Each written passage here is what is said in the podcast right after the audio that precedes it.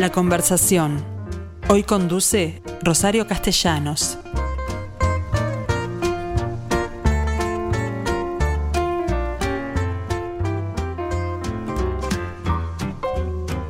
Hola gente, ¿cómo están? Bueno, un mediodía más con ustedes para compartir esta conversación.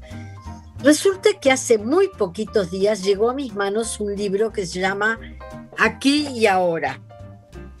Aquí Ahora, acá está. Que, sin embargo, en letras grandes dice Beatriz Arquimón. La tapa es muy original porque plantea esta foto de la vicepresidenta sentada en una silla sobre un piso en, esos que alternan los cuadrados de mármol de blanco y negro y ella además está vestida en blanco y negro de manera que se mimetiza con el, con el pavimento del piso.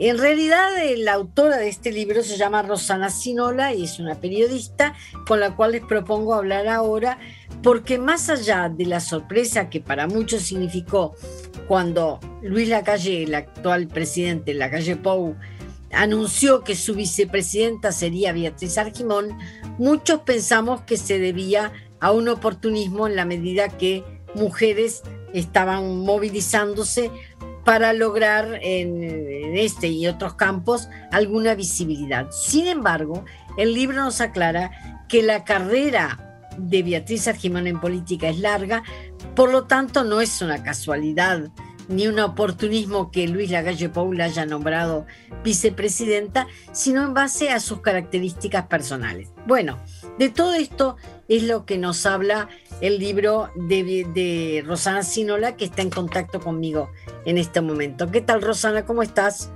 ¿Qué tal, Rosario? Buenas tardes. Buenas tardes a la audiencia también. Bueno, contame, ¿cuál es, lo que, ¿cuál es el objetivo del libro? Porque en realidad en algo tú te produciste, más allá de la entrevista admirativa que le haces a, a Beatriz, ¿no?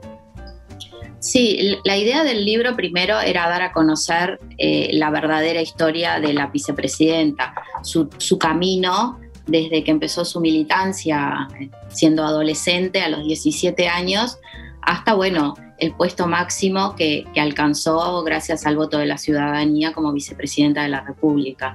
Primera vicepresidenta, además mujer primera vicepresidenta mujer, eh, y bueno, y más allá de que puede ser una figura política que la vemos este, frecuentemente en, televisión, en los programas, o podemos leerla a través de las notas o escucharla en un programa de radio, eh, su historia no era totalmente conocida. Toda la, todo el trayecto que había, que había tenido que transitar para llegar a este momento. Y después, este, otra de las... De eso es lo que yo planteé en la, en la, en la introducción, ¿no? Es decir, que más allá del valor que tiene hoy como mujer en un cargo tan importante en la política, hay toda una trayectoria que justifica ese nombramiento. Inteligente, por otro lado. Sí, por supuesto. Lo, lo más cercano a, al nombramiento de la calle Pou eh, como su compañera de fórmula eh, fue otro, otro hito también para las mujeres políticas y más en el Partido Nacional en haberse convertido en la primera presidenta del directorio también, ¿no? Un partido tradicional. Vayamos por partes, porque tú recorres en 10 capítulos, que es lo que tiene el libro, 189 páginas de textos, más un anexo fotográfico que empieza con, con Beatriz Niña, Recorres esa trayectoria que incluye, como tú decías, el directorio, pero también la Secretaría de Asuntos Sociales del partido, a la que le impulsó Gonzalo Aguirre, porque ella pertenecía en principio a Renovación y Victoria, que era el grupo de Gonzalo, pero después fue Dila, fue diputada en dos periodos, pero además en el capítulo 5 tú hablas del momento más duro, que fue cuando se quedó sin laburo como política, ¿no? Sí, ella eh, tiene una, carrera ascendente, como venís contando, que comenzó con su candidatura a Edila, impulsada por, por su mentor, Gonzalo Aguirre, el ex vicepresidente eh, que recientemente falleció, y después eh, de ser Edila, siguió también en la presidencia del INAU, que también Exacto, porque fue, siempre fueron niños y mujeres, ¿no? Sí, por supuesto. Además que también fue en, ese gobierno también la, una de las autoridades más jóvenes que hubo. Entonces, eh, a lo largo de, esta trayectoria, ella fue como, como enhebrando esas perlas que fueron todos hitos, ¿no? Eh, en, en Lenilau, la más joven, después la primera legislatura como diputada, fue eh, reelecta diputada, o sea que tuvo dos, candidaturas seguidas con total éxito, y esa carrera que iba ascendiendo y, lo próximo que tenía planificado era llegar al Senado, ahí se truncó. Hubo, ciertos hechos que se fueron sucediendo que se cuentan, como tú bien decís, en el capítulo 5, en el momento más duro. Esa carrera que venía con un background de leyes aprobadas por la bancada bicameral femenina, impulsadas por ella, y de repente queda sin nada. Clara vocación política que le venía desde sus ancestros. Tú contás claramente su relación con la abuela, con una abuela, en particular con las dos, pero una abuela muy política y transgresora, y su mamá. Sí, eh, por cierto, su familia es todos militantes del Partido Nacional de diferentes sectores, pero especialmente las abuelas, muy diferentes entre ellas, fueron como marcando también y cincelando esa personalidad. Pero me gustaría saber cómo lo lograste todos estos datos, porque no, no lo presentás como exactamente todo el libro como una entrevista. Hay muchos aspectos que tú contás como un relato, metiéndole frases entrecomilladas en de los cuales eh, obtenés de la entrevista pero no todo está puesto como un ping-pong de preguntas y respuestas. Eh, sí, por supuesto. Eh, eh, todo surgió a raíz de entrevistas con ella y, a raíz de investigación con, personas allegadas. Y la idea era, era, contar un relato bastante atrapante. Tú haces hincapié en ciertas condiciones que le son muy características. Por ejemplo, la capacidad de diálogo, porque hay que ver lo que significa el, permanente contacto que ella nombra constantemente, la amistad que tiene con eh, políticas de otras, de otras, este, de otros partidos, ¿no? Sí, por supuesto. Eh, las mujeres en, la primera, en la primera legislación eh, se unieron bastante ya tenían un antecedente de la red de mujeres políticas, en la que ahí se dieron cuenta que podían lograr mayores cosas y compartir sus ansiedades, este, sus momentos felices y sus momentos tristes y de, discriminación que han sufrido todas las mujeres políticas en los distintos partidos, y ellas se dieron cuenta que unidas podían lograr muchas más cosas. Entonces ahí fue fue que, se fue forjando una amistad más allá de las diferencias que podrían tener las blancas con las coloradas o las, o las que después fueron integrantes del, Frente Amplio. Bueno, pero lo, más interesante es que lo que resolvían en casa de Beatriz como, como bancada, digamos, este, blanca, eh, de mujeres o como reunión de mujeres, Luego lo, apoyaban con su voto, cualquiera fuera su posición personal, ¿no? Sí, tenían como, como ciertas reglas que lograron que hicieran funcionar el grupo heterogéneo de mujeres. Este, lo que ellas trataban era de, de visibilizar todos los problemas o las situaciones que deberían resolver a través de las leyes eh, específicamente para mujeres.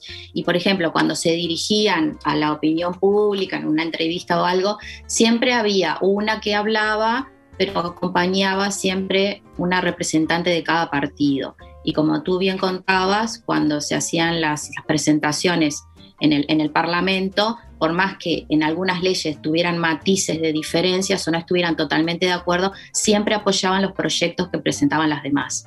Y ahí, bueno, tuvieron, la verdad, este, un, momento como muy exitoso en cuanto a la aprobación de leyes, que, fue como muy importante.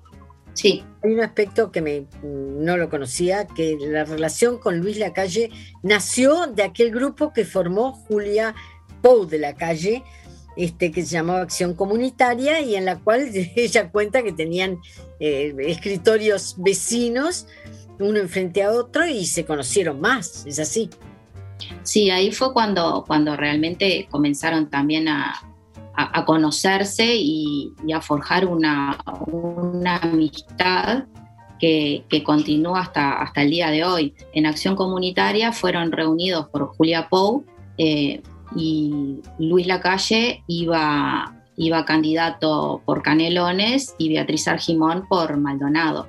Y bueno, todos esos momentos de, compartir sus estrategias, de, momentos de campaña, de cómo iba uno y el otro, ahí se, dio una confianza que, ahora se puede ver permanentemente en, sus encuentros y que a veces lo publican en las redes y también en, en los encuentros que yo tuve específicamente con la vicepresidenta, ahí cada tanto aparecían llamadas de, Luis Lacalle Pou por algún problema o simplemente a veces conversaban este, por la mañana y conversan aún en la mañana muy temprano porque los dos son muy madrugadores y conversan de, las situaciones diarias. Este, o sea que esa, esa confianza comenzó ahí en, en Acción Comunitaria. Pero yo hice mención al capítulo 5 porque me parece que es aquello más criticado dentro de su, partido, cuando en el 2009 se queda sin cargo político, ella nunca pierde eh, su vocación política, pero habla del apoyo que su marido entonces, Jorge Fernández Reyes, le, facilitó y cómo vinculada a la moda, este, porque hay un aspecto que a mí me parece relevante. Es una mujer con gusto por por el aspecto, es decir, no se masculinizó para llegar al, a que la respeten sus compañeros de lista, ¿no? Sí, esa fue una de sus posturas que no todas este, la comparten, pero ella siguió siendo como fue siempre femenina, que incluso hablando de, su familia, ella siempre recuerda a, un, a su tía, a su tía Elsa, que era modista de alta costura y, ahí empezó a, conocer el tema de las telas, los colores, y bueno, todo, toda esa parte también eh, estética que ella siempre mantiene, decidió conservarla en su competencia política. Y bueno, fue muy criticada por eso y sin embargo mantuvo sus convicciones, como también hablábamos de la agenda de derechos, y, la llevó a ser una mujer auténtica, eh, defendiendo lo que considera que son sus valores y sus ideales. Y, ahí también... Además, le, dio un espaldarazo al diseño uruguayo en la materia, ¿no? Sí, al quedarse sin, sin actividad política, ella, este, bueno, después de hacer una autocrítica y de reflexionar, eh, quiso seguir haciendo política desde otro lado. Y ella vio que toda la parte de diseño necesitaba como un apoyo en cuanto a forjar una identidad nacional, que al principio también la criticaban diciendo, bueno, ahora te vas a dedicar a los desfiles de moda, aunque sin embargo hay que tener en cuenta que el mundo de la moda y el diseño es una de las industrias eh, que generan mayor dinero y trabajo, entonces tampoco habría por qué despreciarlo si ella se hubiera querido dedicar a eso pero decidió eh, eh, impulsar a, los artesanos uruguayos, a las artesanas específicamente, recorrer todo el interior y, tratar de, impulsarlos como industria nacional. Y, le fue bastante bien. Es otra forma también de hacer política. De comunicadora, ¿no? Porque los políticos también tienen una beta de comunicadores. Y cuando le erran, le erra feo. Pero yo quería hacer hincapié en el hecho de que en realidad de esa situación la rescató Luis Lacalle y nunca dejó de tener eh, resistencia en el mundo en el cual estaba intentando incluirse, porque las mujeres en política siguen siendo miradas de costado y postergadas, ninguneadas permanentemente o no.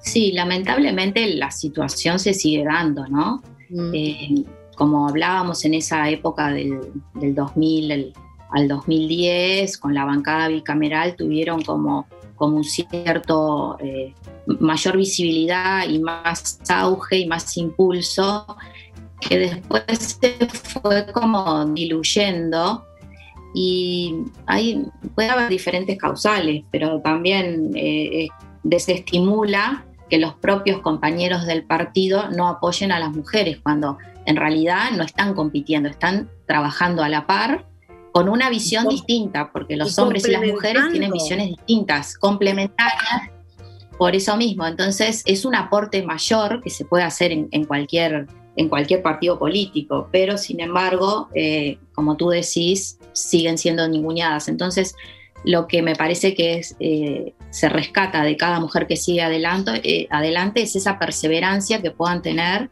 y esa convicción en, dedicarse a la política, porque con tantos desestímulos y problemas... Contra viento y marea, es exactamente eso, el valor.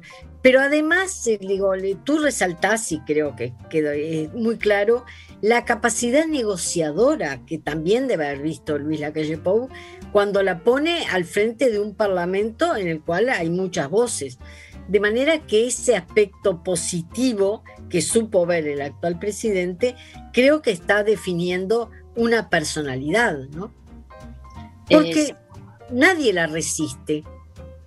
Sí, por ah, supuesto. En el, el, Parlamento viene complicado al tener en el, partido, eh, la coalición, estar conformada por diferentes partidos, que cada uno tiene su forma de pensar este, y, hay, que, hay que lograr negociar en cada momento para sacar adelante las leyes y lo han hecho bastante bien, incluso en pandemia, lograron ponerse de acuerdo en la ley de presupuesto y en la, LUC, que fueron los dos grandes este, baluartes que llevó el, gobierno. Y también tiene que negociar con la oposición pero toda esa, toda esa, esa, esa fase de ella negociadora que, se viene dando desde siempre, me parece que también eh, la calle pudo darse cuenta y obtener, obtener pruebas de que sí funcionaba también en cuando, cuando ella fue presidenta del directorio,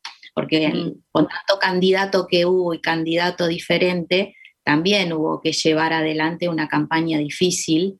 Y tomar medidas duras en algún caso que no le tembló el pulso también en esas circunstancias. De manera que yo, como última pregunta, ¿tú crees que al Partido Nacional le ha costado más que a otros la inclusión de mujeres en sus filas?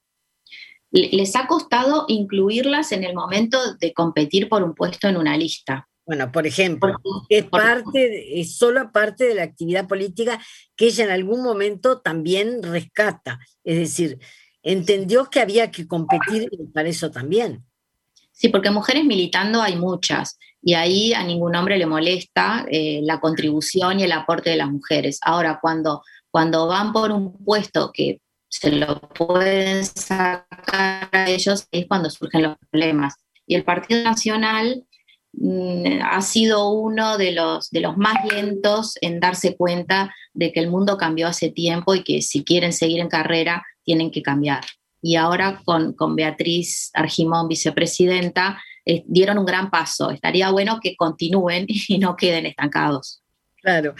Pero además, el otro mérito de Beatriz es que ha eh, rescatado de la memoria una cantidad de personajes femeninos del partido, empezando por Josefa Uribe, la hermana de Uribe, ¿no? Pero también las mujeres que, según Marcia Collazo, fueron muchas que resistieron en, en el sitio de Paysandú y así con muchas más, pero a Josefa en particular la incluyó en los retratos del directorio, ¿no? Sí, eso también fue un hecho como importante dentro del Partido Nacional, que, que fue mérito de Beatriz y de tantas mujeres que pertenecen al Partido Nacional en reivindicar la figura de Josefa Oribe, que luchó a la par de cualquier hombre, ¿no? Fue presa, todo dinero sufrió, para Sufrió lo mismo porque fue perseguida, fue, hizo todo. Le tocaron todas las pálidas también, ¿no? sí, la verdad, pero, pero fue una, una, gran defensora y finalmente, bueno, lograron incluir ese, ese único retrato este, que, que, pudieron conseguir, porque tampoco está, está muy documentado en la historia la participación de las mujeres en la guerra, ¿no? Porque mm. hay otras que es de oído, que saben que era la esposa de tal y de cual, pero hay, muy poca documentación. Y parte también del trabajo de las mujeres del Partido Nacional ha sido ese, reivindicar la figura de las pioneras. Claro, porque además, eh, digo, eh, si uno mira para atrás, todos los partidos hablan de líderes hombres, pero nunca se reconoce a ninguna mujer en eso. Y vaya si las hubo, ¿no? Sí, por supuesto. Así que eh, ese es otro, ese es otro aporte que, es bueno también destacarlo, ¿no? Que, que, mm. hubo mujeres que fueron, fueron realmente pioneras y que impulsaron y que le hicieron el camino un poquito más simple a, a todas las que vinieron después. Rosana, eh, por supuesto que el libro está en todas las librerías actualmente, se puede perfectamente llegar a él, ¿no?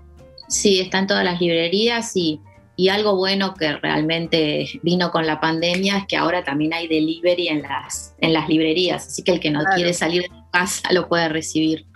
Y, desde el punto de vista de lectores, eh, mucho tiempo para leer, porque en realidad creo que eso es otro efecto positivo de esto que nos está agobiando a todos, ¿no? El tiempo que estamos encerrados y que implica que no nos movamos de un lugar tal cual nos han sugerido y la lectura en esa materia es un buen acompañamiento.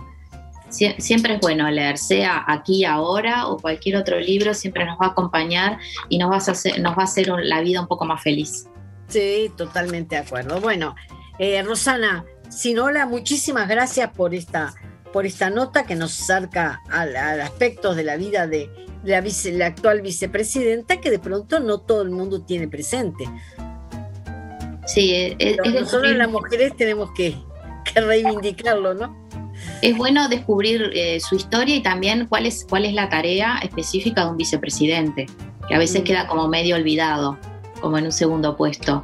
Entonces en el libro también pueden pueden leer que, cuál es el trabajo de, una vice.